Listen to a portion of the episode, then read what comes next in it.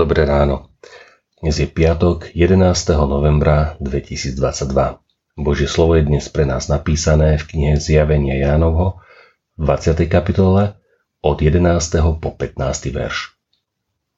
Potom som videl veľký biely trón a toho, ktorý sedel na ňom. Pred ním unikla zem i nebo a ich miesto viac nebolo. Videl som mŕtvych, veľkých i malých. Stáli pred trónom a knihy sa otvorili. Aj iná kniha, kniha života sa otvorila a mŕtvi boli súdení podľa zápisov v knihách, podľa svojich skutkov. Aj more vydalo mŕtvych, ktorí boli v ňom. I smrť, i podsvetie vydali mŕtvych, ktorí boli v nich. A každý bol súdený podľa svojich skutkov. Smrť a podsvetie boli zvrhnuté do ohnivého jazera. To je druhá smrť, ohnivé jazero a ak niekto nebol zapísaný v knihe života, svrhli ho do ohnivého jazera. Versus Mohli by sme v tomto texte nájsť veľa protikladov.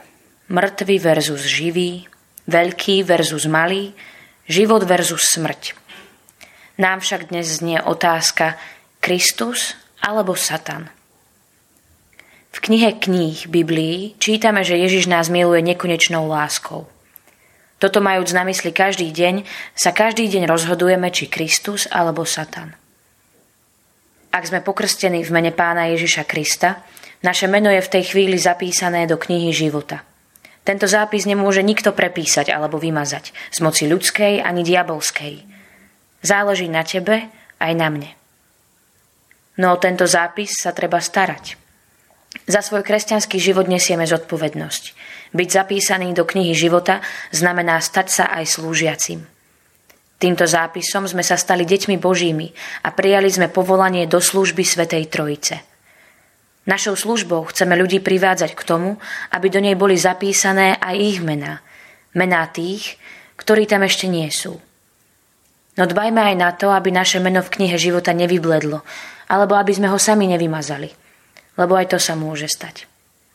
Vstávajme ráno s radosťou a s predstavou, že naše meno je zapísané do knihy života.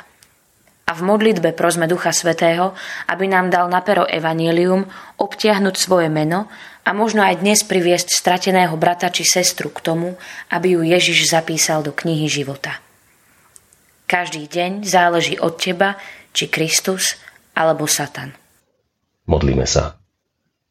Bože, Ďakujeme Ti, že si dobrý a spravodlivý. Odpusť, že nás satanovo zastrašovanie niekedy od Teba odvádza a prenikaj nás svojim duchom moci, lásky a seba ovládania, aby nás viedol, oživoval a upevňoval. Amen. Dnešné zamyslenie pripravil Viktor Sabo. Po svojich modlitbách dnes myslíme na cirkevný zbor Švedlár. Prajme vám požehnaný deň. Thank you.